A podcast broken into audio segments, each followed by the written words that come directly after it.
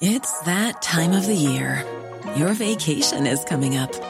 You can already hear the beach waves, feel the warm breeze, relax, and think about work.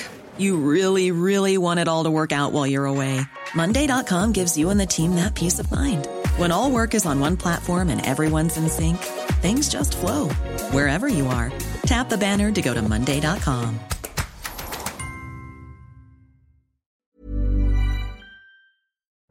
Bonjour à tous, il est 14h, je suis ravie de vous retrouver sur CNews. Dans un instant, le début de la belle équipe, mais avant, le journal. Nelly Denac, bonjour. Bonjour Clélie, bonjour à tous. Et on commence avec cette information qui nous est parvenue il y a quelques minutes. Une perquisition a débuté au siège français de McKinsey, ce cabinet de, conseil. Euh, elle s'effectue dans le cadre de l'enquête préliminaire qui est ouverte pour blanchiment aggravé de fraude fiscale. Je vous rappelle que McKinsey est accusé d'avoir mis en place un montage fiscal lui permettant de ne verser aucun impôt sur les sociétés entre les années 2011 et 2020. C'est le premier défi qui attend le ministre de l'économie, améliorer le pouvoir d'achat face à l'inflation. Bruno Le Maire a d'ailleurs demandé aux entreprises qui le pouvaient d'augmenter les salaires à l'occasion d'une réunion avec euh, les organisations euh, patronales. Et puis vous le savez, il y a ce projet de loi qui est à l'étude euh, et qui devrait être présenté avant même les législatives. Alors qu'en pensez-vous? Y croyez-vous? On vous a posé la question. On a des chèques vacances. Euh, tous les ans. On a des avantages aussi euh, au point de vue activité, euh, cinéma et autres à l'extérieur si on a envie de profiter. Ils peuvent faire des efforts sur les tickets restaurants ou, ou donner d'autres avantages par le, par le comité d'entreprise. par le comité d'entreprise. Après, avec l'augmentation effectivement de, de l'essence, peut-être faire un geste au niveau de la voiture ou je sais pas, ou de l'essence, du carburant, quelque chose comme ça, je pense. Dans mon entreprise, par exemple, on a, euh, on a eu une augmentation de 4% par rapport à l'inflation qu'il y a eu euh, cette année.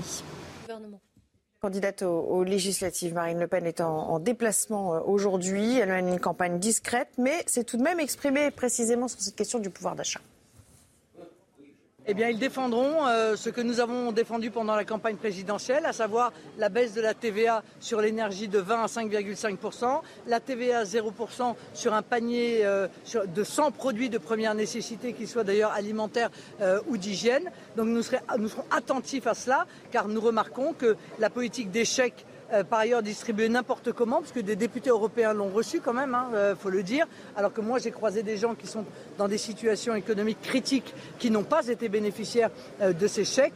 Donc le plus simple est de rendre leur argent aux Français plutôt que de leur en prendre et de faire mine de leur en redonner un tout petit peu de temps en temps. Et puis on sait que le budget alimentaire des Français devrait augmenter de plus de 200 euros euh, cette année. Les prix des distributeurs euh, alimentaires pourraient croître de 8,2% si l'on en croit une étude qui a été menée par Alliance Trade. La page justice avec la demande euh, de remise en semi-liberté d'Alain Ferrandi qui a été rejetée aujourd'hui par la Cour d'appel de Paris.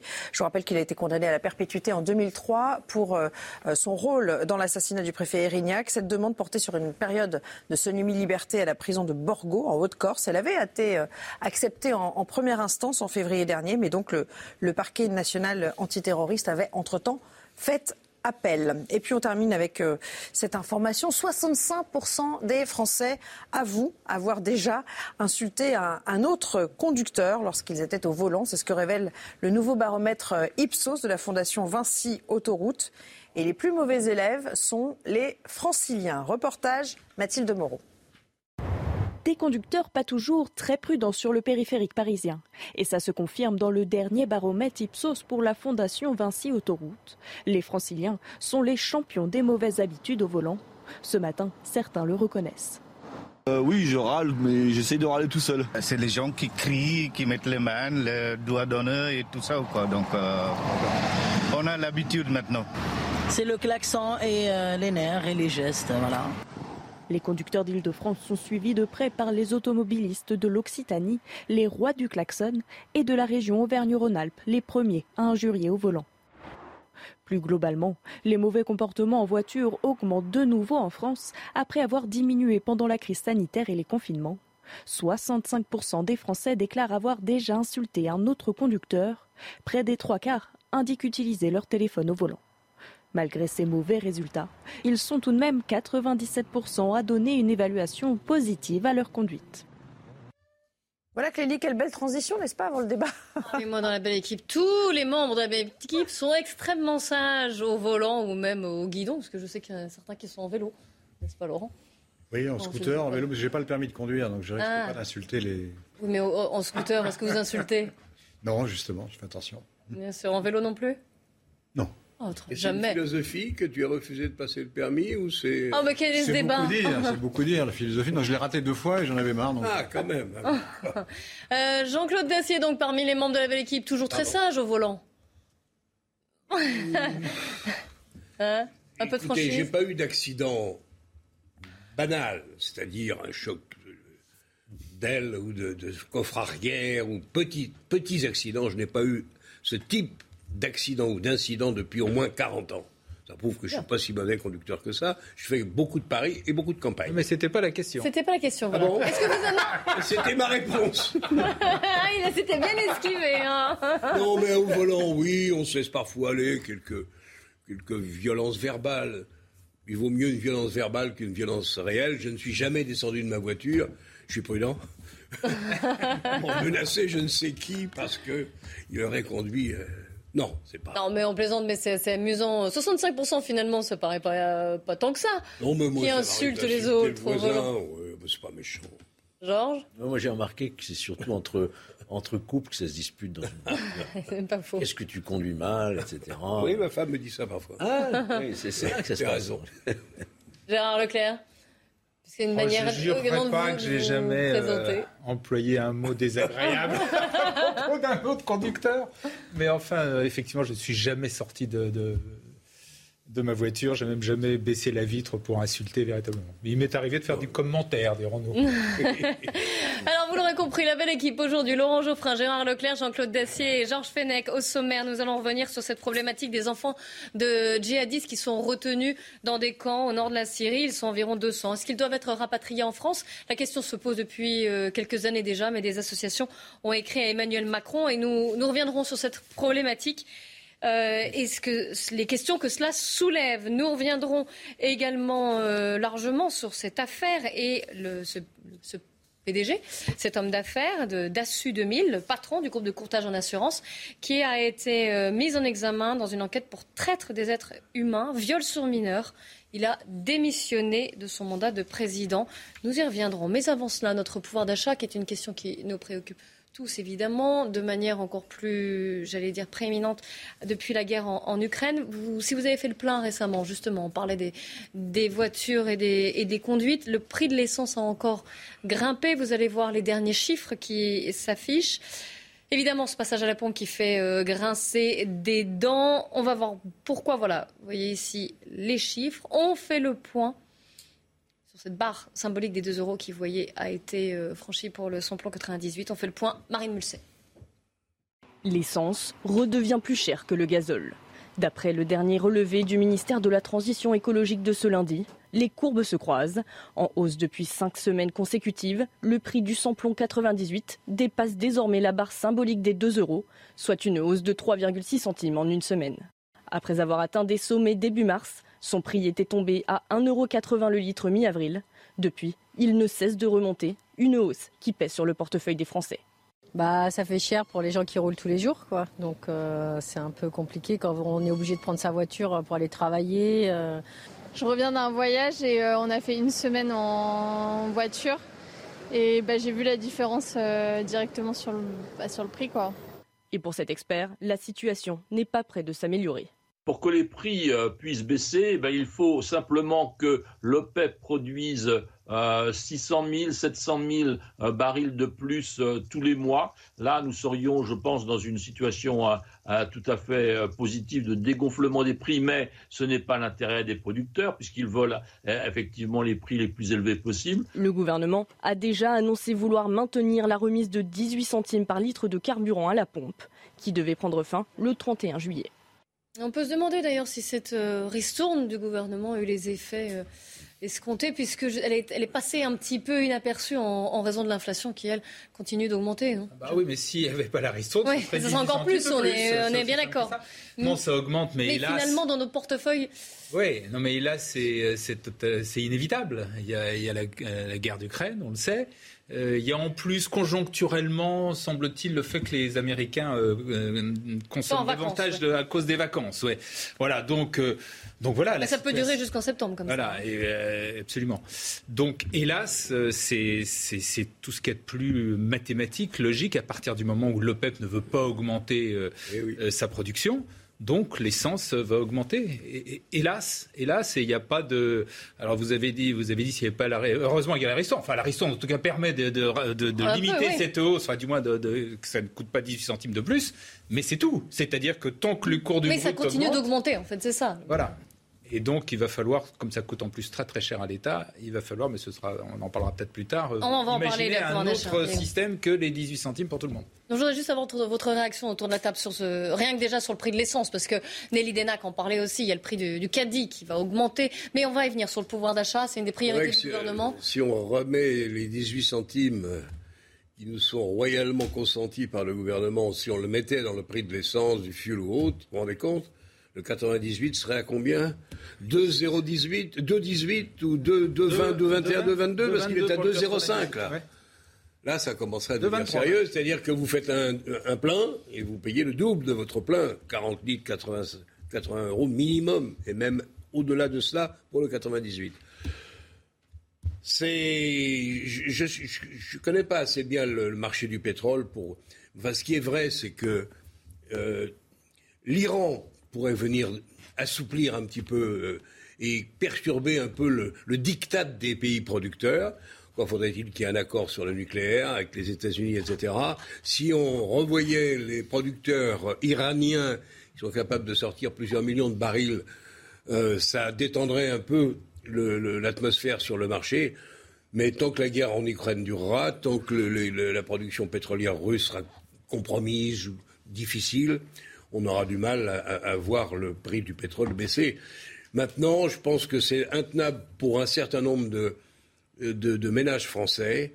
Et si on peut faire un petit reproche, petit, bon, c'est peut-être pas le mot, au gouvernement, c'est qu'il, s'il en est capable de cibler vraiment ceux qui en ont besoin.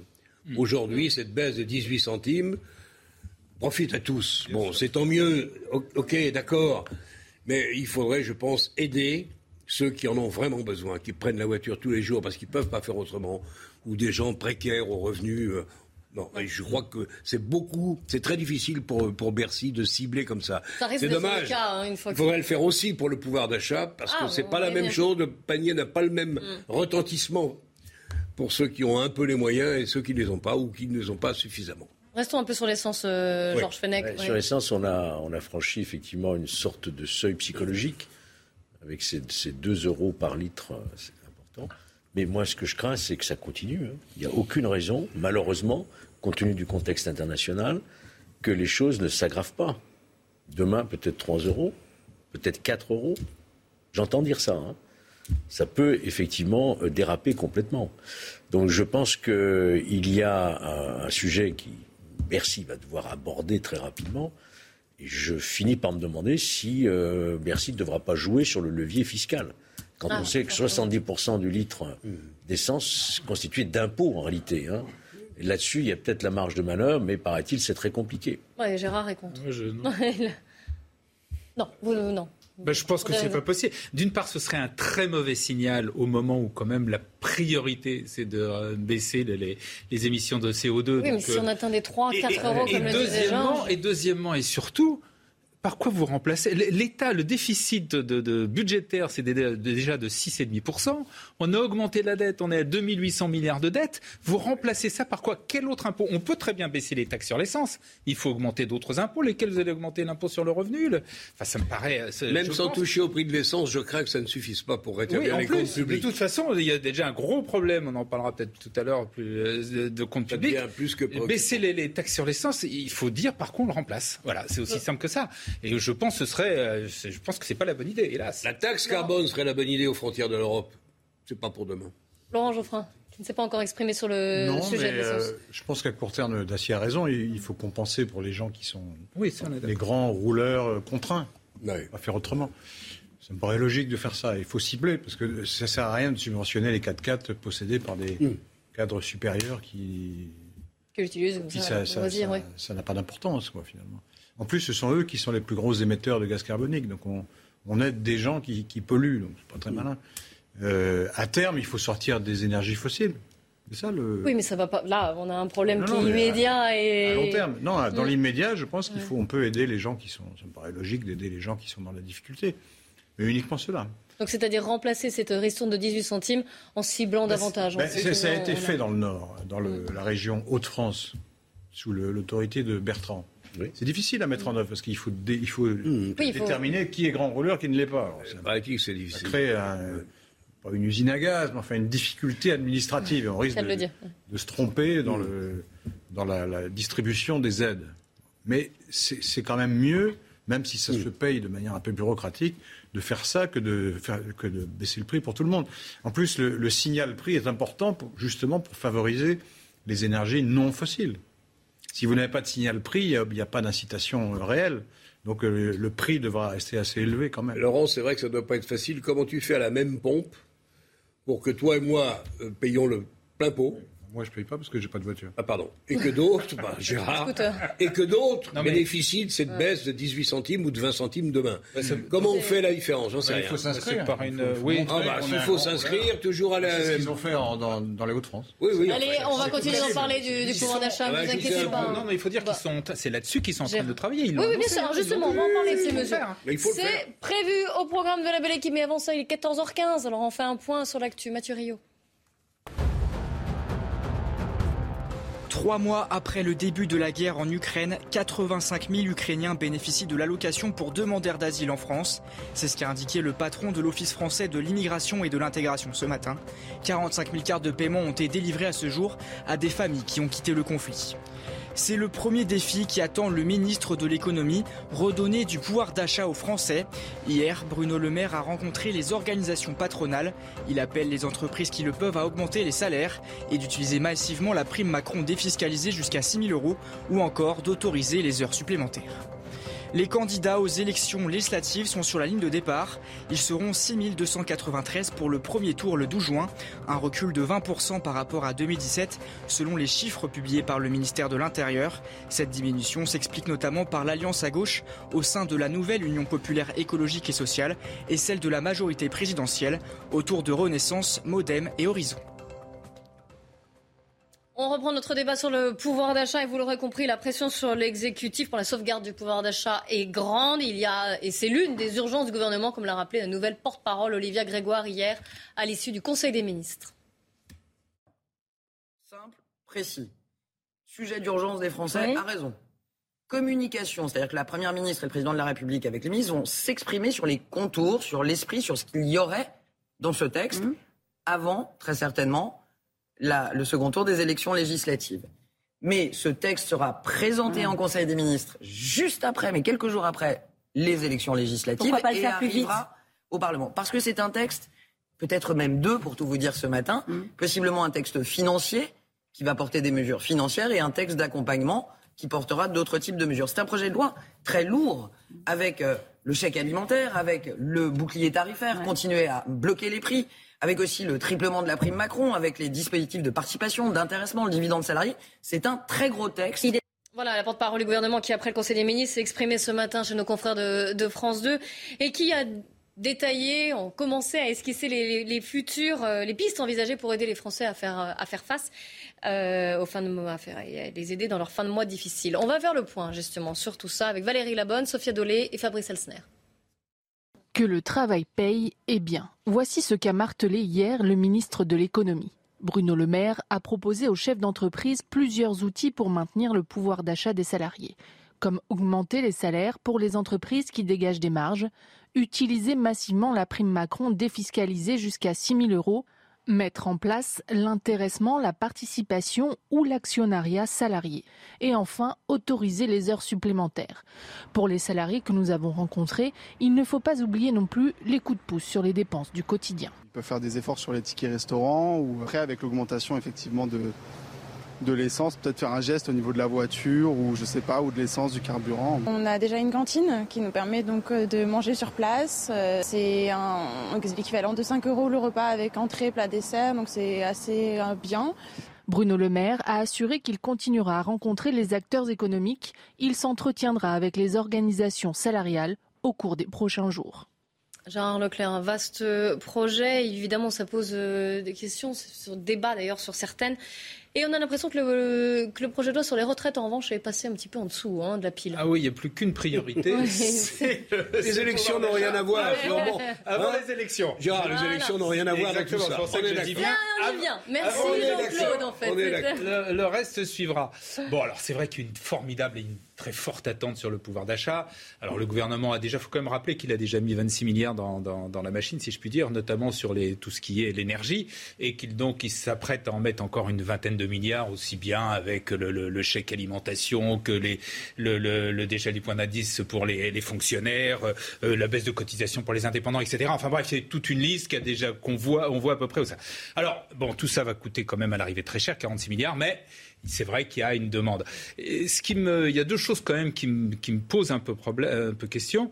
Euh, la première, c'est que j'ai l'impression que de plus en plus dans l'esprit des Français, c'est le gouvernement qui décide des, euh, revenus des Français.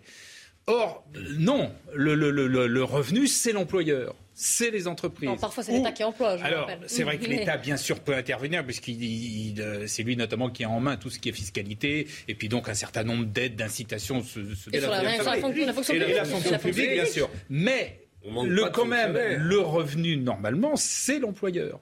Et là, il y a peut-être effectivement quand même quelque chose à faire euh, au niveau de, de, des entreprises, même si tout. Même si certains économistes disent aussi que ça peut, euh, j'allais dire, engendrer un, Alors, mais bien cercle sûr, vicieux, non pas vertueux. L'augmentation des salaires, vous savez, c'est bien sûr, le risque, c'est que spirale s'emballe. Le risque, c'est que les entreprises, bien évidemment, répercutent sur les prêts. Et donc, vous arrivez dans la fameuse euh, spirale course entre spirale entre inflation et salaire. Mais il faut quand même avoir ça en tête. C'est pas l'État qui fixe les revenus, ce sont les entreprises. Bon, euh, la deuxième chose, c'est que euh, une des façons quand même de, de, de, de lutter pour le pouvoir d'achat, c'est l'emploi. Or là, ce que je veux dire va peut-être paraître désagréable à certains, mais il y a des centaines de milliers d'emplois qui ne sont pas pourvus eh et, qui ne trouvent pas de gens. Il y a euh, les, les, les, restaurateurs et les hôteliers qui proposent, vous avez entendu, d'aller recruter 200 000 Tunisiens, donc pour les postes de serveurs, etc qui ne trouvent pas euh, preneur en France. Là, il y a quand même un problème. Voilà, je pense, et, je pris cet exemple des restaurateurs au théâtre vous avez la même chose chez tout ce qui est artisan, euh, notamment du bâtiment, qui vous disent tout ça. Donc il y a quand même un problème. Ça s'appelle les merveilleux bénéfices d'une économie administrée. Euh, non seulement, non, seulement on n'en sort pas, mais on la renforce. Non, non, mais bon pas, courage, on verra les résultats. Non, mais là, je pense que c'est pas administré. C'est qu'il y a oh. un petit problème, semble-t-il, soit de formation, soit d'incitation au travail, soit de, de, de bah comme oui, ça. ça mais c'est pas, la, pas l'économie Mais si, ça s'appelle que l'État gère les indemnités des uns, les salaires des autres. Quand j'entends Monsieur le ministre de l'économie nous dire faut augmenter les salaires. Ben oui, d'accord, qu'il baisse les charges ou les normes de production. Parce que s'il augmente les salaires, il augmente le prix des produits et il diminue la, la, la compétitivité des entreprises qui n'ont pas besoin de ça. Donc pas, tout ça n'est pas très sérieux. On est avant les premières, le premier tour des élections. Bon, très bien, on va distribuer des milliards encore. Depuis le temps, on est à combien 2009, Non, mais le pouvoir d'achat, vous pouvez pas nier qu'il y a un problème. non, mais qu'il y a un pouvoir d'achat, mais pas sur tous les Français. Il faut faire attention à ce qu'on fait. Et là, des mesures ciblées, c'est ce qu'on disait pour l'essence, c'est la même chose pour chèque ben, Oui, il faudrait non seulement des mesures ciblées et bien regarder. Et en échange de quoi, il faudrait peut-être que les Français, je suis navré aussi, ça va pas faire plaisir à tous, mais travaillent un peu, un peu plus. Vous n'arrivez pas à faire travailler. Euh, Alors là, on en revient à la question de la réforme des retraites. Mais c'est la clé, c'est la même chose. Si vous voulez davantage d'argent, il faut travailler plus. Enfin, allons. Vaste débat. Ouais, Laurent Geoffrin. Le, le, le, problème de l'indexation des salaires, ça, ça, ça, pose problème. Autant euh, le, quand on a un pouvoir d'achat très bas, c'est un peu logique d'être compensé, mais faire une indexation générale des salaires, c'est dangereux. Mm. D'ailleurs, c'est la gauche française qui a désindexé les salaires. Eh oui, Jacques Delors. Jacques mm. Delors et Pierre Monroy. Folie. 82, 83. Mm. C'est longtemps. Euh, mais ça a, permis de, ça a permis de casser l'inflation qui était au-delà de 10% à l'époque. On revient finalement dans les années 70 où on avait une inflation permanente de 7, 8, 10%. Et donc, là, évidemment, les gens Ah, très perdent. bien. Quand vous perdez 10% de votre pouvoir d'achat en en un an, et au bout de deux ans, ça fait presque 20, etc. etc. Donc, euh, c'est- très désagréable. Donc, on est obligé d'avoir des mécanismes de, de compensation. Mais l'indexation générale, ça, c'est dangereux parce qu'après, vous avez une spirale. La crainte que les Oh, économistes euh. Georges Fenech. J'ajouterais simplement un raisonnement un peu de bon sens, je crois. Euh, pouvoir d'achat, ça veut dire que je ne gagne pas suffisamment en termes de salaire, de revenus, pour pouvoir vivre décemment et élever ma famille. D'accord? Pourquoi je ne gagne pas assez? Parce que mon entreprise ne me paye pas suffisamment. Et pourquoi elle ne me paye pas suffisamment? Parce que nos entreprises sont les plus fiscalisées au monde. Et pourquoi sont-elles d'accord avec Jean-Claude pourquoi sont-elles les plus fiscalisées sont les faits, et donc les moins, les moins compétitives, finalement, parce que l'État a des dépenses publiques excessives par rapport à d'autres pays. On a 6 millions de fonctionnaires. Il y a eu des programmes présidentiels, moi je me souviens, de suppression de 500 000 fonctionnaires, 1 million de fonctionnaires, etc. On doit avoir à peu près 2 millions de, de- de fonctionnaires de plus qu'en Allemagne. On a un millefeuille administratif. Euh, on ne sait pas réduire la voilure. On a 36 000 communes. On a des départements qui aujourd'hui se superposent à des communautés euh, euh, d'agglomération. On se demande pourquoi. Voyez-vous Donc, quand on a à peu près 55%, je crois, de dépenses publiques du PIB, alors que la moyenne européenne, elle est à 48%, dans ces eaux-là, cherchez l'erreur. Les 7% de différence, c'est tout l'impôt sur le revenu, c'est toute la TVA et toute la taxe sur le. Eh oui. C'est les impôts, mais pas sur le revenu. En termes d'impôts Oui, sur le enfin, revenu, on je- est plutôt plus faible que les autres. ligne mais c'est l'ensemble des prélèvements. L'ensemble des prélèvements. il y a pas à Oui, discuter, d'accord, d'accord. c'est la vérité. de plus que la moyenne Je suis, euh, je- je Donc, sais. tant qu'on ne sera pas capable. Georges, il faut, il faut Ouais. comparer ce qui est comparable. Ça dépend du périmètre.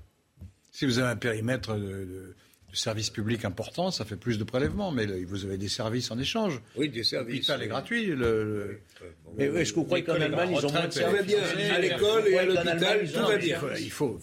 Pourquoi c'est compliqué? C'est à cause de ça.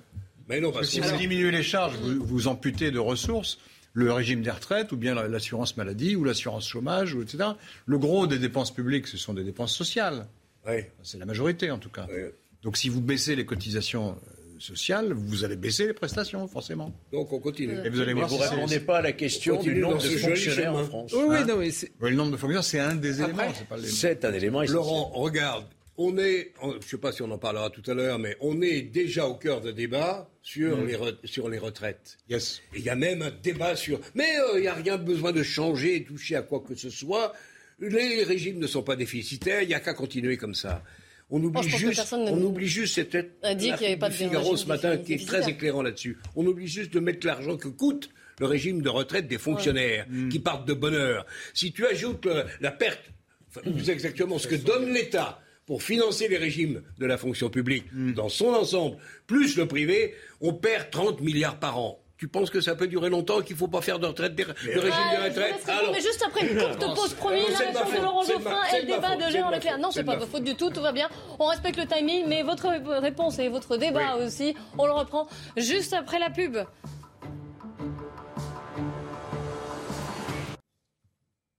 De retour sur le plateau de la belle équipe, on fait un point sur l'actu avant de reprendre le débat. Il est 14h30. Mathieu Rio.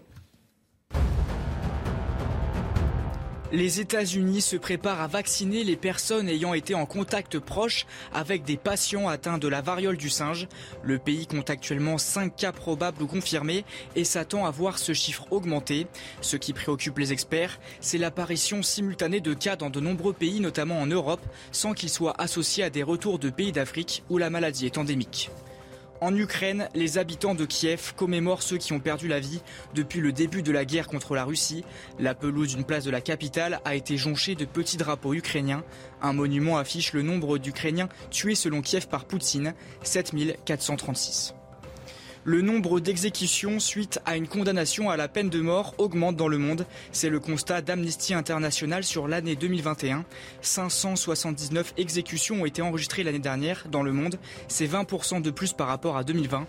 En cause, une dégradation en Iran, en Arabie Saoudite ou encore en Birmanie. Ce chiffre ne compte pas les milliers d'exécutions en Chine selon l'organisation à cause des restrictions d'accès aux données. Avec aujourd'hui Georges Fenech, Jean-Claude Dacier, Gérard Leclerc et Laurent Geoffrin. Laurent, à qui je redonne la parole, puisque vous vouliez répondre à Jean-Claude Oui, Dacier, sur- parce qu'on avait ce débat sur le pouvoir d'achat et sur les, les retraites. Il y a eu des réformes de retraite en France. On a, on a repoussé l'âge de la retraite et, et on a augmenté le nombre d'années de cotisation nécessaires pour avoir oui. une retraite à taux plein, y compris les socialistes ont fait ça. Je crains que ça ne suffise pas, mais c'est vrai. Et, et- et- et pourquoi on dit qu'il n'y a pas besoin forcément de faire, faire- On pourrait le faire pour faire des économies, pour dépenser de l'argent ailleurs. Mais c'est vrai que le, pourcentage d'argent consacré aux retraites à long terme, selon les calculs du Conseil d'orientation des retraites, est à peu près stable. Donc il y a un déficit en ce moment. Mais au fur et à mesure que le... Alors peut-être que le déficit va revenir parce qu'on s'apprête... Laurent, j'insiste, on ne compte pas l'argent que l'État met, c'est notre argent, Oui, mais il donne pas de pour les fonctionnaires. Oui, mais il n'a pas de cotisation à payer, donc de toute façon, il, il devrait le payer. il faut bien que quelqu'un paie les- la retraite des fonctionnaires. C'est l'État qui la paie à C'est l'État qui la paie, c'est 75%. c'est l'employeur, c'est normal. Mais non, c'est pas l'employeur. Gérard Leclerc. Je- le- Qui voulez-vous que ce soit sur le, Les fonctionnaires, c'est qui sur, le, sur, sur, sur, sur ce problème des retraites, C'est moi.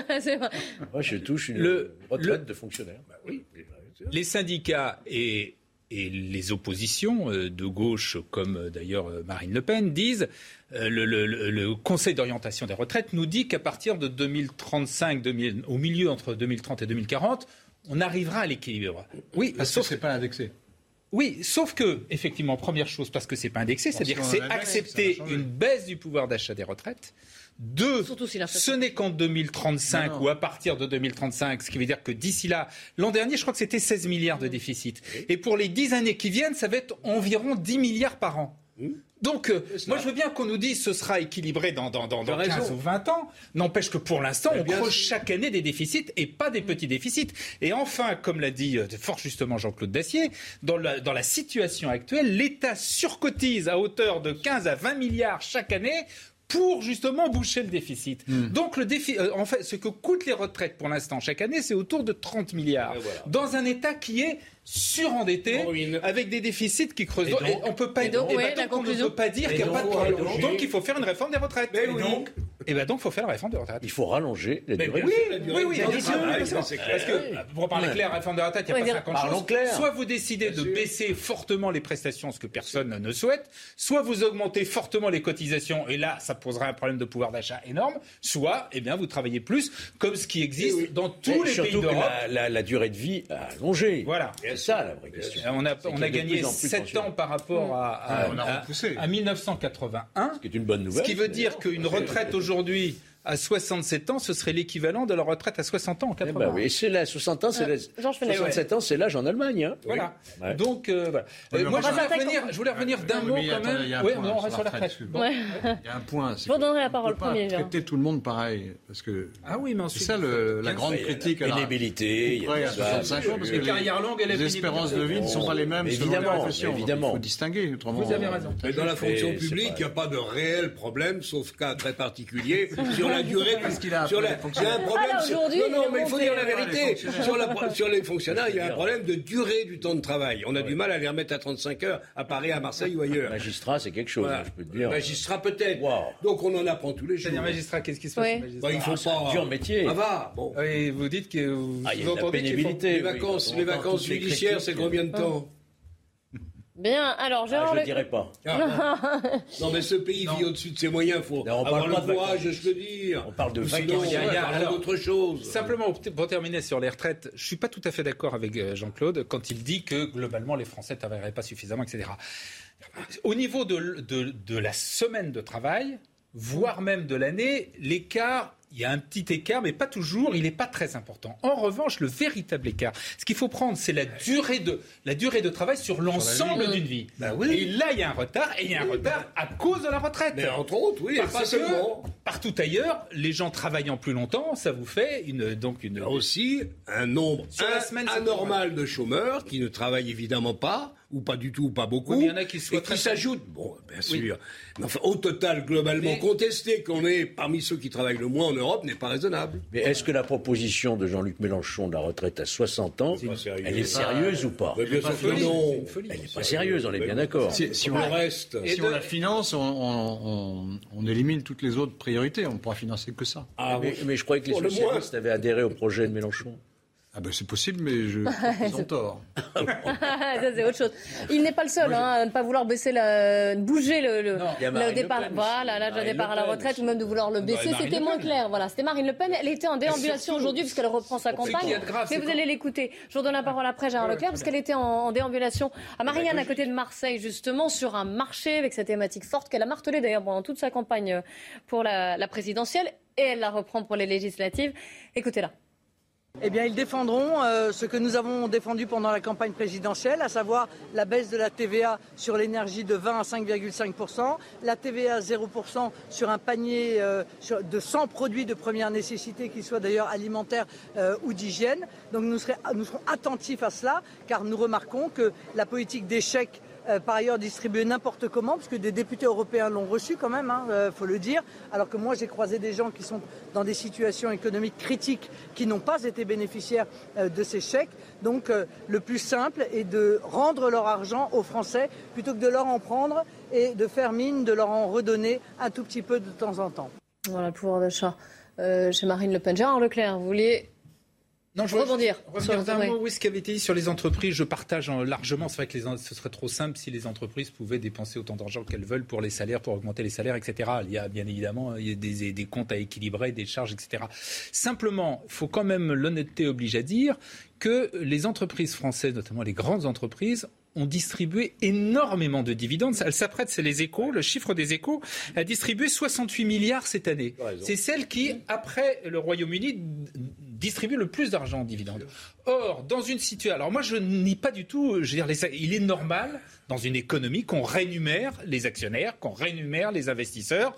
Il y a, et les, les dividendes ne sont pas un scandale, c'est quelque chose de logique. et sont éposés. Sim- Les qui viennent souvent en troisième. Il y a l'État, il y a les salariés, puis ensuite les actionnaires. Dans une période aussi exceptionnelle que celle que l'on vit aujourd'hui, je pense qu'il serait cohérent quand une entreprise distribue be- beaucoup d'argent à ses Mm. actionnaires, qu'elle distribue aussi, qu'elle fasse quelque chose pour les salariés. Je pense que ça devrait, ce serait quelque chose qui devrait être, qui devrait aller ça- ensemble ça et qui s'appelle malheureusement la- ne se fait ça pas. s'appelle la participation. Ou Oui. l'intéressement, ou une Ou autre forme, ou la prime. Macron, ce que vous voulez. Ça Et d'ailleurs, Bruno Le Maire veut Voilà. simplifier les règles et insister sur ce point. Après, à voir peut-être comment ça va se traduire. faire. Oui. Euh, voilà. Pour- Si on prend un exemple caricatural, Total fait des- va faire des bénéfices historiques. Conjoncturels. Peut-être conjoncturels, mais quand même, euh, en plus, comme c'est des bénéfices qui pourrait font faire sur une le hausse des salaires conjoncturels. Il pourrait faire une hausse des Oui, salaires. d'accord. Moi, je suis pas contre. hein. C'est à eux de voir. hein. Mais pas à M. Bruno Le Maire. Bah, il peut, Bah, il il peut les même- inciter, il peut les- leur conseiller. Oui. Ah oui. Ah, il, il fait de la politique, lui. Les autres gèrent une entreprise. C'est pas tout à fait le même métier. vrai, pour aller dans le sens de, de Gérard, c'est que les- sur le moyen terme, les- le pouvoir d'achat des salariés, petits salariés et moyens a stagné, en gros, légèrement augmenté. Le pouvoir d'achat des, des salariés supérieurs ou des dirigeants d'entreprise, alors lui, s'est envolé. Donc il y, a, il y a quand même un problème de, de- de distribution, là, de, de- de- de Et des ressources communes. En même temps, est-ce que vous ne croyez pas aussi que Pareil pour les la raison de ces échecs, c'est la désindustrialisation de notre pays? On s- Franchement, parce que quand on voit le déficit de la balance du commerce extérieur, c'est quand même assez inquiétant de voir qu'on n'est plus capable d'exporter comme on l'a fait pendant les Mais la distribution Glorieuses. de dividendes ne fait rien de bon pour ça. Non, mais l'industrialisation crée compte. de l'emploi, crée de la richesse. l'industrie française, c'est tout, c'est clair. Voilà. Tout le monde le sait. Comme ça, ils sont partis produire ailleurs. Alors évidemment, Eh oui, on s'en est rendu compte. Alors, la ça fait un peu de non, chômage mais il pour faut, nous. là aussi, la, la fiscalité, effectivement, a joué un, un rôle, c'est bah oui. indiscutable. Les charges ont été supérieures en France à ce qu'elles sont dans les autres pays comparables. Il y a aussi eu des choix industriels, des choix faits par les entreprises françaises qui n'étaient pas les bons. Gérard. Je suis Vous avez vous souvenez très bien d'un grand chef d'entreprise qui nous expliquait hein, Oui. qu'il fallait faire des entreprises Comment sans salariés. sans salariés. Il dit Voilà. ici- Je ne vais pas, comme on est gentil, on ne citera pas son nom. Mais c'est tout à fait vrai. Mais je reviens sur la réforme de retraite quand même, parce que, euh, et vous l'avez dit, on l'a entendu, il y a à la fois la gauche, désolé Laurent Geoffrin, mais la gauche alliée à Jean-Luc Mélenchon, les amis du Parti Socialiste, les communistes, donc, et les écologistes, et plus... Pardon, la NUPES, exactement. Et, ou NUP, je ne sais, je- j'entends les deux, donc je, je- NUPES, moi, non. NUP ou NUPES, bref, euh, qui ne veulent pas toucher et faire une réforme des retraites, ou vraiment tout à fait à minima. Pareil pour euh, l'extrême droite. Même descendre. Voilà, ou même descendre, ou même descendre, voilà, exactement. Mais comment vous expliquez ces propositions, sachant que vous nous avez expliqué le, paysage français, politiquement? C'est Est-ce que c'est une- Puisque vous avez... Vous... Non, mais je vous pose la question, je, je vous attends vos réponses. est dominée par, le, par la France insoumise, c'est ça? Fond de l'affaire. Oui, mais si politiquement, économiquement, ce n'est pas tenable, comme vous l'avez dit. Là-dessus, les, non, non, d'accord. Mais, mais, la, mais la France Insoumise a fait campagne là-dessus. Comment? La France Insoumise a fait campagne là-dessus. Oui, au-delà de l'accord. Bah oui. Mais du oui, mais ça n'explique pas comment vous, vous, pensez que Jean-Luc Mélenchon euh, et la France Insoumise en, en, général, même, si on rétrécit à, cette, euh, à ce oui. parti-là, explique qu'il faut euh, baisser l'âge de retraite compte tenu du climat des... et du paysage politique et économique que vous avez décrit. Je pense qu'ils font des promesses qu'ils ne pourront pas tenir. C'est ce que je voulais entendre, c'était ça. Il serait bien ennuyé. non, mais si je voulais savoir si vous voulez. était nommé Premier ministre. Il serait bien ennuyé avec son propre programme et sa propre loi. On rigolerait. Parce qu'économiquement, voilà, est-ce que c'est tenable ou pas Jaune. Ça va. Georges Fenech Non, c'est pas viable économiquement. Ça saurait. Ça saurait. Il n'y a pas un seul pays en Europe. Hein. Je ne crois pas qu'il y en a un seul. Hein. On, on est le pays où on parle le plus tôt euh, à la retraite. Je disais tout à l'heure en Allemagne, c'est 67 ans. Alors certains vous diraient, oui, mais certains vous diraient que la productivité a augmenté, donc peut-être que ça sert à rien d'augmenter l'âge. Euh... plus en France ah, non, elle n'a pas, pas, augmenté davantage. Hein. Dans Leclerc Moi, je pense que le travail, ça entretient la santé, hein, surtout à un certain âge. Oui, mais certains, rester, oui, mais certains employés, voilà, exactement, non, ça dépend du travail. Il faut profiter de nos dernières années. Euh, qui nous reste à vivre après une année, une vie de labeur, mais c'est pas vrai. Regardez, on en est un exemple, nous, je crois. Oui, mais peut-être que vous n'avez pas un travail métiers, pénible, euh, voilà. Non, mais on est tous hein d'accord pour le travail pénible. Il n'y a pas de travail pénible. débat. Voilà, les chantiers. Il faut évidemment faire un traitement spécifique voilà. pour ceux qui bossent de leurs mains dans des Et qui bossent depuis, euh, depuis très jeunes. Le personnel soignant, par Et là, exemple. c'est très minoritaire. Parce que, bon, il y a beaucoup aussi d'étrangers dans le BTP, vous entendez peu parler français. Faites l'expérience. Oui, mais... mais... là, je vois pas le, je vois pas bah, le rapport. il est qu'on fait appel à des travailleurs étrangers, pour les enfin ah, européens, pardonnez-moi, européens. Vous allez voir les, les mouvements sociaux. Non, c'est pas, ils le font pas exprès, c'est parce qu'il n'y a pas de Français qui refusent ou qui veulent pas ou qui ont des conditions qu'ils n'acceptent plus. Et euh, c'est ce que disait tout à l'heure Gérard. Il y a 300 ou 400 000 emplois non pourvus et pas seulement dans l'hôtellerie ou dans la restauration. Et on a plusieurs millions de chômeurs.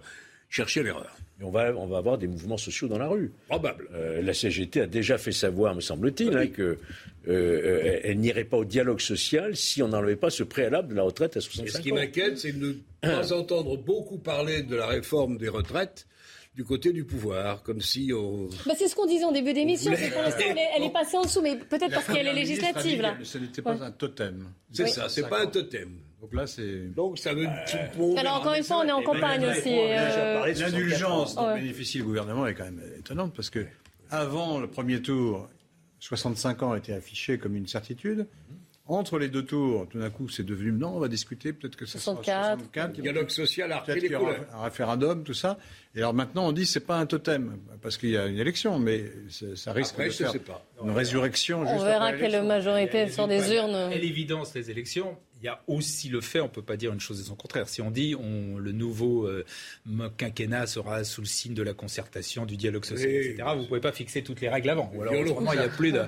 Voilà. Sur la réforme des retraites, honnêtement, qui se revoit, Mais je qui se crains, revoit une énième fois pour la concertation, ne changera pas grand-chose au problème. ça peut- si ça- non, il y, a, y une vraie une négociation, on l'a évoqué. Qu'est-ce, qu'un- qu'est-ce que, par exemple, les, les- les- les travaux pénibles, qu'est-ce que c'est, comment les définir faisons-le qu'est-ce qu'on- branche par branche. Donc c'est, compliqué. Branche par branche. Mais il faut le faire. On- On verra et on verra si l'automne euh, sera chaud socialement comme vous nous l'avez annoncé dans un instant. Euh, autre problématique qui n'a rien à voir, hein, je ne sais pas si vous avez vu, mais plusieurs associations, parmi lesquelles la Ligue des droits de l'homme ou encore Amnesty International ou 13, 11, 15, qui appellent le gouvernement, qui ont écrit même une lettre à Emmanuel Macron, à rapatrier les enfants de djihadistes qui sont détenus parfois depuis assez longtemps d'ailleurs, ils sont environ aussi 200, détenus dans des camps au nord de la Syrie. Faut-il rapatrier ces enfants? C'est toute une problématique, on en débat juste après le rappel de l'actualité, puisqu'il est déjà 3h moins le quart. Mathieu Rio. Une perquisition a débuté au siège français du cabinet de conseil McKinsey sur l'avenue des Champs-Élysées à Paris. Elle s'effectue dans le cadre de l'enquête préliminaire ouverte pour blanchiment aggravé de fraude fiscale. C'est ce qu'a confirmé le parquet national financier. Les entités françaises du cabinet McKinsey sont accusées d'avoir mis en place un montage fiscal leur permettant de ne pas verser d'impôts sur les sociétés entre 2011 et 2020. Au procès du 13 novembre, les plaidoiries des parties civiles se poursuivent avec en tout 330 avocats. Aujourd'hui, c'est le lieu des attaques qui va être l'objet des plaidoiries, le Bataclan, le Stade de France ou encore les terrasses. Selon euh, maître Frédéric Giffard, l'objectif est que chacune des 2400 parties civiles puisse être considérée comme une victime à part entière. Le footballeur Kurt Zouma, convoqué par la justice britannique aujourd'hui, l'international français de 27 ans est accusé de maltraitance sur son chat. En février, on l'avait vu sur une vidéo donner un coup de pied, une claque à l'animal. Son frère, soupçonné d'avoir enregistré et diffusé les images, est poursuivi pour complicité. On reprend notre débat sur l'actualité dans la belle équipe. Je vous le disais donc, euh, des associations qui appellent le gouvernement français à rapatrier les enfants de djihadistes qui sont retenus dans des... Oui je peux terminer ma phrase Oui. Ou, ou lancer le sujet Vous précisez après ou vous voulez que je vous donne la parole tout de suite, Laurent Non, Dites-moi, il y a un suspense intenable. C'est vrai On va laisser terminer peut-être. non, il veut pas. Euh, donc, le sujet est le suivant. Les enfants de djihadistes qui sont retenus dans des camps au nord de la Syrie, ça fait parfois pour certains plusieurs, euh, plusieurs années, ils sont environ 200. Euh, les signataires de, ces, de cette euh, tribune disent que ces, euh, ces enfants sont doublement victimes à la fois du choix de leurs parents et de l'abandon de leur pays ensuite. Alors on vous a posé la question, qu'est-ce que vous en pensez? Est-ce qu'il faut les rapatrier ou non? On parlera également de ce qui se passe dans les autres pays européens, mais d'abord écoutez vos réponses. Ils sont partis là-bas avec leurs parents, leurs parents sont peut-être plus là, et donc euh, ils n'ont rien à faire en France. Si eux sont pas condamnés sur place, s'ils ont rien fait, s'ils sont juste enfants d'eux, et s'ils ont de la famille en France, faut les rapatrier, oui. On rapatrie les enfants si c'est pour aller avec leurs grands-parents. Si c'est pour les mettre dans des centres, c'est pas la peine. dans l'intérêt des enfants, de les rapatrier en France pour qu'ils puissent être soit accueillis dans leur famille ou dans des institutions où ils puissent reprendre une vie normale. Alors je précise quand même que les conditions dans, à la fois sanitaires et sécuritaires dans ces camps sont absolument euh, abominables. Laurent Geoffrin, vous aviez donc une, une précision. Oui, parce qu'on on, parle des enfants. Quand il s'agit d'enfants isolés, il me paraît évident qu'il faut les faire revenir. Ce qu'on a fait d'ailleurs. On a déjà décidé ça. Oui, oui, certains. Mais là, depuis quelques, depuis quelques temps, c'est ce qu'ils reprochent à ces Mais associations. la ça, difficulté, peut la difficulté, ça ne veut pas dire qu'il ne faut pas le faire, mais la difficulté, c'est que les enfants ne sont pas tout seuls, ils ont leur mère avec eux. Leur père, on n'en parle pas parce que ce sont des djihadistes, donc ça, ils ne reviendront pas. Mais euh, le problème, c'est les mères. Le, le gouvernement est en face d'une. Je crois que personne n'a de mauvaise foi là-dedans. Le gouvernement est en face d'un dilemme parce que si on prend les, les jeunes femmes qui ont eu des enfants là-bas ou qui sont partis avec leurs enfants, euh, on prend des, des femmes de djihadistes. Les femmes de djihadistes sont-elles djihadistes elles-mêmes? Si c'est le cas, il y a un problème, c'est difficile. Si c'est pas le cas, on peut les reprendre. Mais vous voyez, le, la, la Bien sûr, non, on n'a pas dit que c'était simple. C'est ça hein. la complexité. C'est là où le gouvernement est- et il y a peu de pays d'Europe qui l'ont fait. À cause de ça. Pas tellement parce qu'ils n'aiment pas les enfants ou qu'ils sont méchants avec les enfants. C'est parce qu'ils se disent on va rapatrier une famille. en fait. Alors cette famille, euh, ce sont des jeunes femmes qui sont parties volontairement se battre aux côtés de l'État islamique, ce qui n'est pas rien. Donc on est, euh, voilà, les gens sont un peu sur le fil du rasoir. Fenech Ah, moi, je ne partage pas du tout ce point de vue. hein. Pas du tout, pas du tout. On a affaire, je ne sais pas si vous le réalisez tout de même, à des enfants qui, sont, ont 2 ou 3 ans, 4 ans, 5 ans. Très jeunes enfants. Certains sont nés là-bas, dans les camps, qui sont actuellement, où nous parlons, prisonniers. Ils sont dans des camps, enfermés, des enfants. Et vous vous posez la question de savoir s'il faut les rapatrier parce que leur mère, etc. Il n'y a aucun doute là-dessus. Il faut les rapatrier. Il y a 200 enfants au total. Il faut tous les rapatrier Avec sans les- attendre. Seul ou avec mère arrêter de faire ce fameux cas par cas qui est la politique française aujourd'hui. D'ailleurs, je note que parmi les signataires, je vais, je, vais, je vais répondre, je, je- parmi les signataires de cet appel, il y a l'association 13-11-15, Fraternité. Mm. Ce sont Les victimes du Bataclan les victimes, voilà, Hein, exactement. qui aussi appellent à rapatrier ces enfants. Non, mais je d'humanité. faire, Alors après, préciser ça. on peut dire aussi euh, que la France, je le rappelais, est signataire de la Convention de New York, c'est le droit de l'enfant, qu'on ne respecte pas nos engagements internationaux. Et contrairement, je nuancerai le propos de Laurent Geoffrin, les autres pays comme la Belgique, la Suède, l'Allemagne ont déjà rapatrié tous leurs enfants. Nous, on en a Il a rapatrié, rapatrié les enfants. Alors, au pour cas par répondre cas à Laurent depuis Geoffrin- 2016, on en a rapatrié 126. Oui, depuis 16 mois, on n'en très Et, plus. Là, ça s'est et arrêté. ce qui mais... ne pose pas de problème. mais dans ces cas-là, pour répondre à la question de Laurent Geoffrin, en Allemagne, en Suède, en question, Belgique, moi, je- est-ce que, qu'il faut les rapatrier est- aussi. est-ce que la, est-ce que la mère et les, oui, Georges, est-ce que les mères sont rapatriées également pas dit clairement. Non. Qu'est-ce qu'on fait avec les Ouais. Georges? Mais avec les Oui, mères, Georges. les mères qui sont adultes, Mais par exemple, dans les autres pays, qu'est-ce qu'ils qu'est-ce qu'ils elles font sont, dans ces elles sont jugées sur place par euh, les autorités judiciaires, encore que la justice là-bas. Bon, mais euh, en France, quand une mère est condamnée, Ça existe, hein, des mères qui sont meurtrières ou quoi que ce soit. Vous croyez qu'on met les enfants dans la, dans la prison avec les mères? Non. On sépare.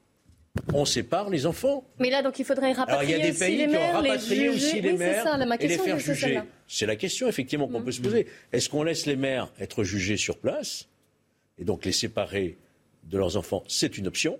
Parce que moi, je préfère un enfant séparé de sa mère et qui est soigné, éduqué parce qu'il meurt de manque de soins, de nourriture, etc. Je préfère cette situation-là qu'un enfant qui reste enfermé dans une prison avec sa mère, parce qu'il n'a aucune responsabilité. Après, on peut aussi avoir la deuxième option, c'est faire revenir effectivement les mères, les judiciariser en France, les condamner en France et maintenir le lien familial à travers les parloirs. Ou... Mais en aucun cas ne laisser. je- je- moi, je, je suis quand même très heurté par le fait qu'on se pose même la question de savoir s'il faut les rapatrier. Je veux dire, vraiment, euh, on ne se rend pas compte de ce qu'on est en train de créer comme situation sur le plan humanitaire. Jean Leclerc. Non, moi je suis d'accord avec Georges. Euh, Les enfants, oui, tous les enfants. Les mères, non. Les mères, si elles Alors doivent vous créez des orphelins. que vous- Ah bah oui, mais oui, mais vous de toute façon, à la limite, il vaut peut-être mieux. spécialisés. Mais il vaut peut-être mieux. ne le sont pas, chacun Dans- le sait. dans ces cas précis. Créer des orphelins, des enfants de djihadistes qui le, le deviendront peut-être parce qu'éloignés de leur mère, un enfant, c'est pas quand même ce qu'on fait de mieux. Je dis pas que leurs conditions de vie, je les connais pas.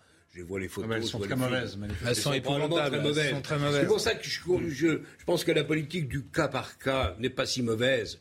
Étudier s'il y a une, une famille qui peut les accueillir, ces enfants. Si vous me dites déjà qu'il y a des faillites des grands-parents qu'est-ce qui qui se peuvent passe accueillir les enfants, c'est moins grave. Sur les 126 qui sont arrivés en France déjà, ils sont pris en charge par l'ASE, L'aide sociale à l'enfance, par les départements, qui les placent soit dans des structures adaptées, comme pour la, la protection judiciaire de, de l'enfance en danger, soit si effectivement il y a une famille, des grands-parents qui peuvent récupérer, on les remet à la famille. Oui, ça c'est en mieux. tout cas, on entreprend tout ce qu'il faut sur le plan médical, Puis il y a un suivi, voilà, oui. de rééducation, de réinsertion, parce que, Parce que certains ont si vécu vous laissez ces enfants, absolument admettons qu'ils s'en sortent, quand ils arriveront à l'âge euh, de l'adolescence et l'âge adulte, là, vous risquez d'avoir Oui, des enfants qui vont se radicaliser, Oui. qui vont en vouloir. Alors oui, parce qu'ils ont la nationalité française, faut pas l'oublier. Hein.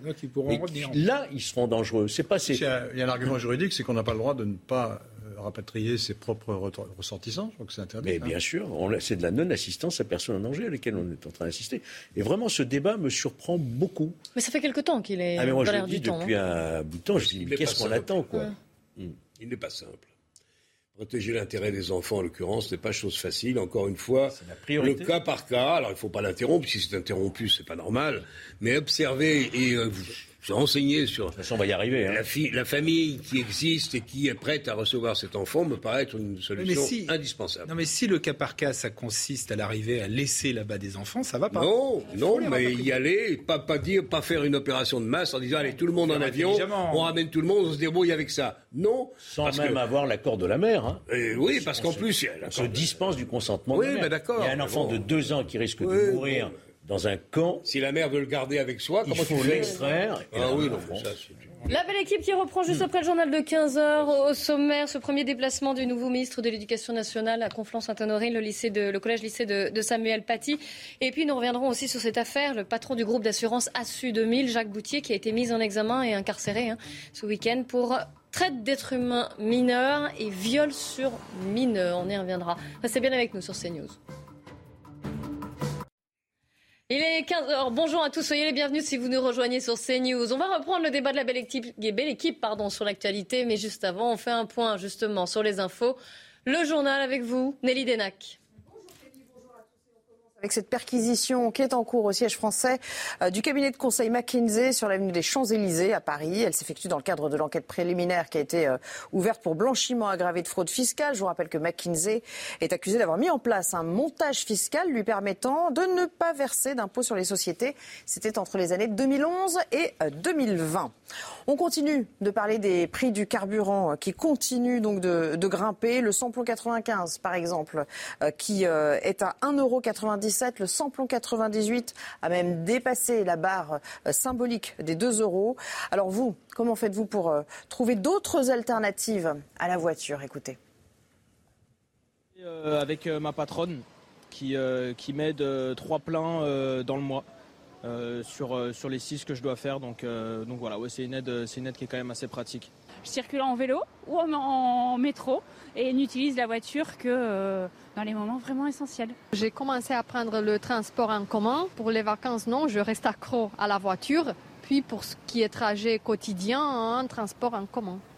Et puis on a appris aujourd'hui que la demande de semi-liberté d'Alain Ferrandi avait été euh, rejetée par la Cour d'appel de Paris. Je vous rappelle qu'il a été condamné à la perpétuité en 2003 pour sa participation à l'assassinat du préfet Erignac. Cette demande portait sur une période de semi-liberté à la prison de Borgo en Haute-Corse. Elle avait été acceptée en première instance au mois de février dernier, mais le parquet national antiterroriste, entre-temps, avait donc fait appel de cette décision. Voilà pour l'essentiel. C'est à vous, Clélie, pour la suite du débat. Merci Nelly, on vous retrouve à 15h30 pour 90 minutes info. De retour sur le plateau de la belle équipe avec aujourd'hui Georges Fenech, Jean-Claude Dacier, Gérard Leclerc et Laurent Geoffrin. Avant de parler politique et de ce premier déplacement du, nouveau ministre de l'Éducation nationale, Papendiaï, nous allons revenir sur cette affaire, une affaire qui choque, qui interpelle forcément. Jacques Boutier, c'était le patron du groupe d'assurance ASSU 2000. Je dis c'était car il a démissionné. Il a été mis en examen samedi, incarcéré dans la foulée. Pourquoi Mais à propos d'une enquête pour traite d'êtres humains mineurs et viol sur mineurs. Retour sur les faits avec Jeanne Cancard. Tout commence au mois de mars dernier lorsqu'une jeune femme âgée de 22 ans se présente aux policiers. Dans un commissariat parisien, elle explique avoir été la captive pendant cinq années d'un homme richissime qui l'a violée. L'homme mis en cause est Jacques Boutier, 75 ans, l'une des plus grandes fortunes de France et patron du groupe Assu 2000. Selon les propos de la jeune femme, devenant trop âgée pour lui, Jacques Boutier l'a forcé à se trouver une remplaçante. Une adolescente de 14 ans prend alors sa place dans l'appartement et se retrouve dans un lit avec le septuagénaire. Une scène que filme la plaignante avant de confier la vidéo aux policiers. Mais au courant de l'existence de ce film, le PDG est soupçonné d'avoir voulu s'en emparer en organisant l'enlèvement de la jeune femme. Pour cette opération, il aurait sollicité sa femme, deux employés de son entreprise, une proche de la plaignante et un ancien gendarme membre du GIGN. Tous ont été mis en examen et incarcérés samedi. Au total, au moins sept jeunes femmes mineures ou majeures se seraient succédées dans l'appartement de Jacques Boutier. Georges Fenech, c'est fou cette histoire. On a l'impression en plus d'un système sur plusieurs années euh, complètement dingue de découvrir euh, cela. Oui, on, peut se poser la question de savoir aussi comment est-ce possible que personne ne se soit rendu compte de cela. Ça, ça me rappelle l'affaire Epstein dans une autre euh, mm. dimension, bien entendu, où personne ne dénonce personne. Quoi. C'est un petit peu la, système la, loi du silence. Un homme qui a évidemment une situation euh, financière importante, euh, des moyens de se protéger. Donc c'est sordide, incontestablement, c'est criminel incontestablement, et en plus, il y a une, une véritable association de malfaiteurs. Quoi. Ce qui m'ennuie, c'est qu'il y a un ancien membre du GIGN, apparemment. Oui, dans, dans été impliqué. C'est tout à fait surprenant. Maintenant, il faut attendre que la justice, évidemment, avance dans l'enquête. Mais il est heureux que ce prédateur sexuel ait, pu être euh, enfin démasqué. Et il encourt une peine de réclusion euh, lourde. Hein. Jean-Claude Dacier. Hmm. Les profondeurs, les noirceurs de certaines âmes humaines m'échappent complètement. On n'arrive pas Comment un gars comme ça, euh, comment on peut expliquer qu'un type qui s'est fait lui-même, donc incontestablement un talent de, patron, de chef d'entreprise, qui a créé des, milliers d'emplois, qui a généré des profits pour lui aussi, mais pas seulement, semble-t-il.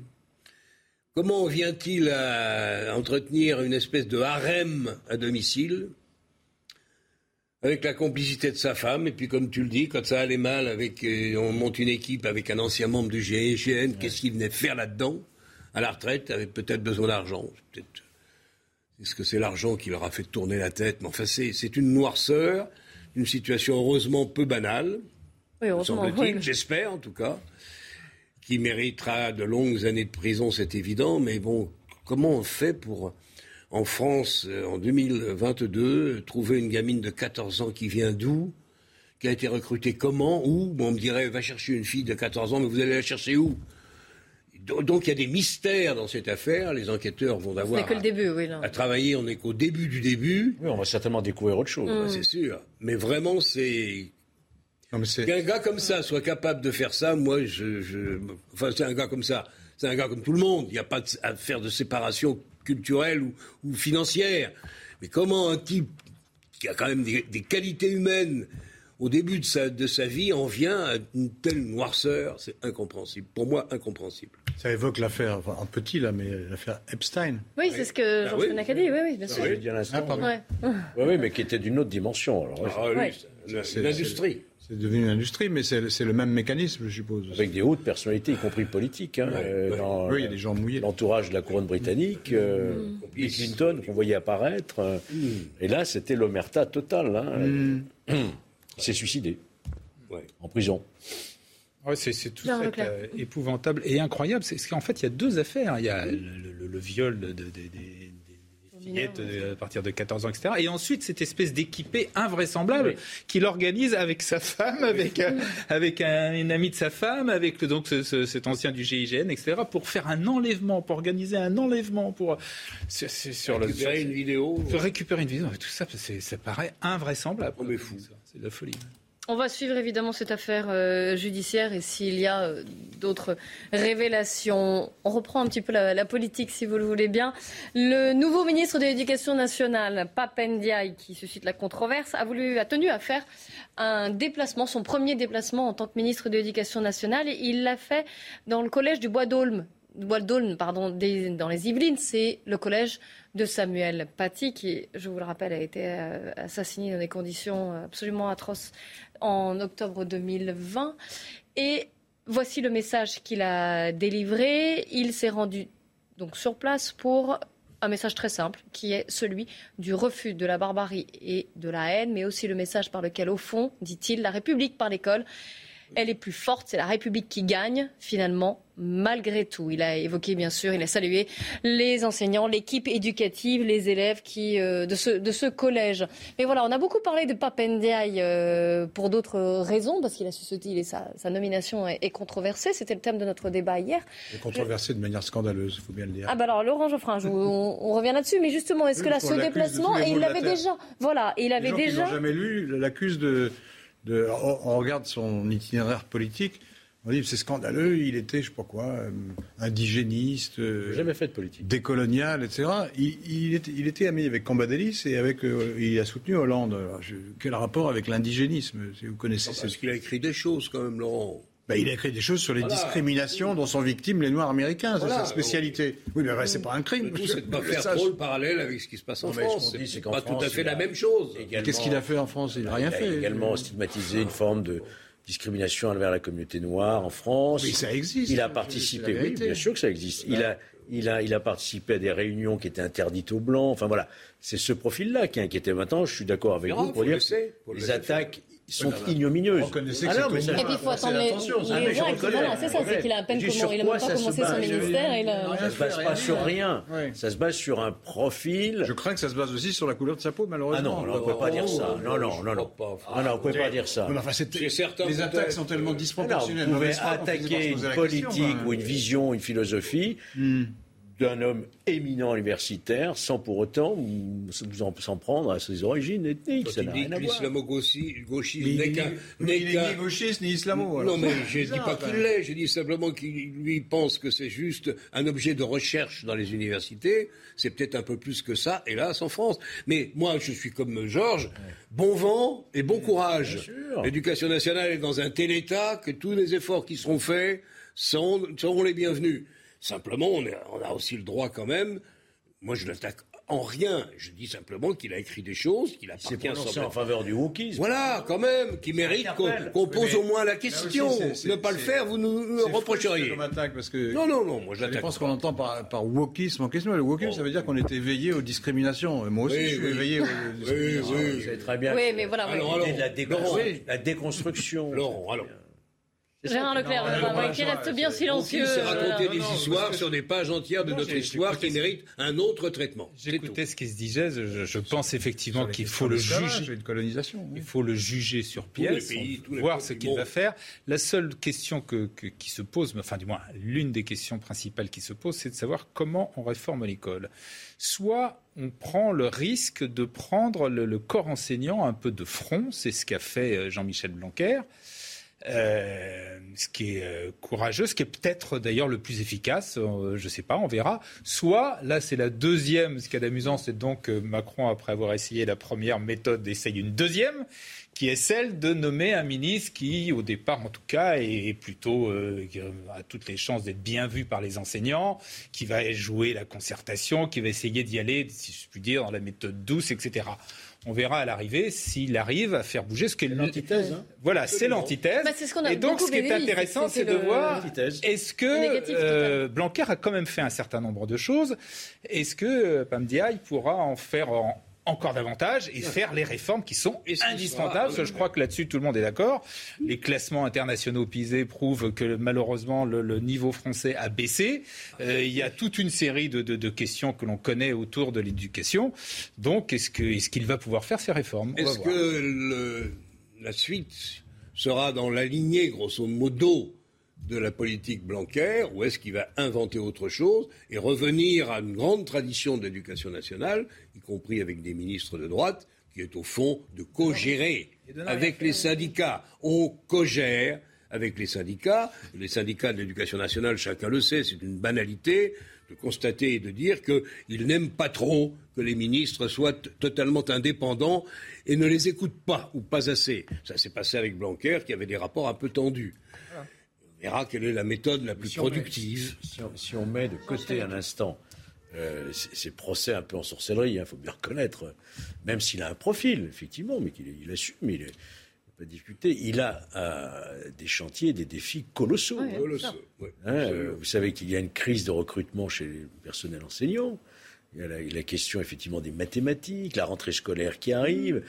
Euh, c'est tout cela qui devra gérer. Alors semble-t-il, c'est un homme de dialogue, effectivement.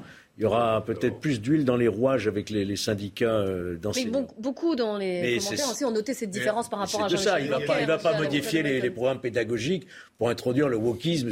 C'est ridicule. tout, on, est d'accord. Voilà. Enfin, en plus, les premiers gestes sont quand même élo- éloquents.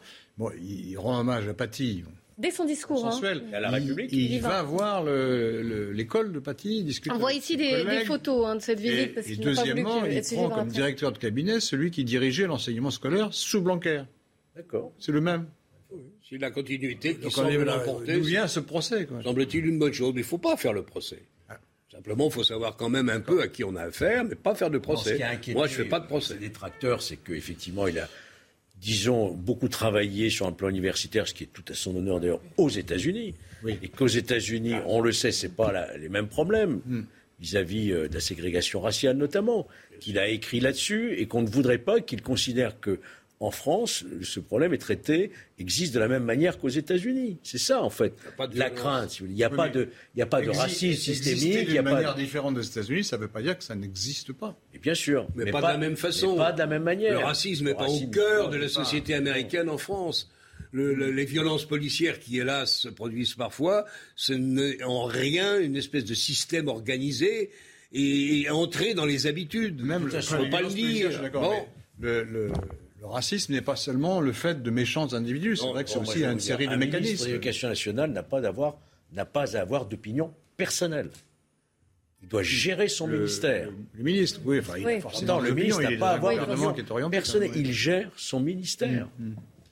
Oui. Il n'a pas, de mon point Non, de vue, il n'a à s'exprimer sur ce qu'est scolaire, la police nationale. Est-ce qu'il y a du racisme dans la police nationale? Est-ce a- C'est pas son problème. C'est Ça, c'est géré par le ministre de l'Intérieur. On est bien d'accord. Gérard Leclerc Non, non, mais je suis d'accord avec tout ce qui a été dit.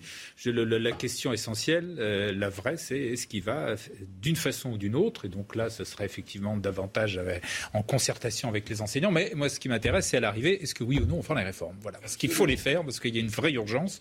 Je crois que là-dessus, tout le monde est d'accord.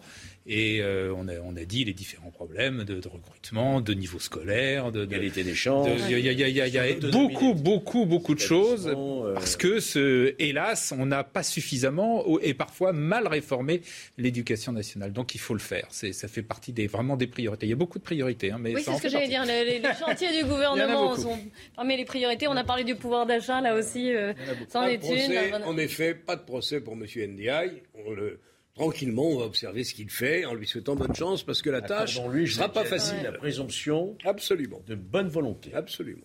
Il est 15h15, le point sur les faits. Mathieu Rio. La transition écologique concernera tous les ministres, selon Elisabeth Borne. Trois jours après la nomination du gouvernement, les associations pour la défense de l'environnement ont rencontré la première ministre hier et les deux ministres chargés de la transition. Ils ont vanté une organisation inédite alors que la France est en retard sur ses objectifs climatiques. Des photos de Boris Johnson partageant un verre à Downing Street en plein confinement en 2020. Elles ont été publiées hier soir par ITV News. On voit le Premier ministre britannique lever son verre avec d'autres personnes autour d'une table où se trouvent plusieurs bouteilles de vin. Ces publications relancent les accusations de mensonges contre lui. Interrogé devant le Parlement en novembre, le Premier ministre britannique avait assuré qu'il n'y avait eu aucune fête à cette date. Nouvelle apparition d'Elisabeth II. La reine d'Angleterre a visité hier après-midi une exposition horticole à Londres. Elle s'est déplacée en voiturette de golf. Plusieurs créations florales rendent hommage à la monarque, notamment une nouvelle rose, la rose à Elisabeth. Ce nouveau déplacement rassure sur son état de santé. Et nous voilà tous rassurés par l'état de santé de, le, la reine, des images que vous avez tous commentées. Merci beaucoup d'être venus débattre de l'actualité aujourd'hui sur le plateau de la belle équipe. Euh, vous êtes réinvité évidemment quand vous le voulez. On se retrouve demain dès 14h pour une nouvelle belle équipe et un nouveau débat sur l'info. Le débat qui va continuer avec 90 euh, minutes info, Nelly Denac et ses invités qui reviendra notamment sur la problématique euh, des enfants de djihadistes. Est-ce qu'ils doivent être rapatriés ou non? Et puis bien sûr sur la grande question du pouvoir d'achat. Comment faire pour aider les Français dans leur fin de mois difficile? Vous savez que le gouvernement planche sur une série de mesures. Il en sera débat. Mais juste avant, c'est l'heure des livres. Évidemment, Anne Fulda qui vous présente le livre de Lisa Balavoine qui s'intitule Ceux qui s'aiment se laissent partir. Alors évidemment, c'est un livre sur les histoires d'amour, sur la mélancolie, sur les fantômes du passé qui parfois sont très pesants. Je vous laisse le découvrir avec Anne Fulda et je vous dis à demain. Très bon après-midi à vous tous sur CNews.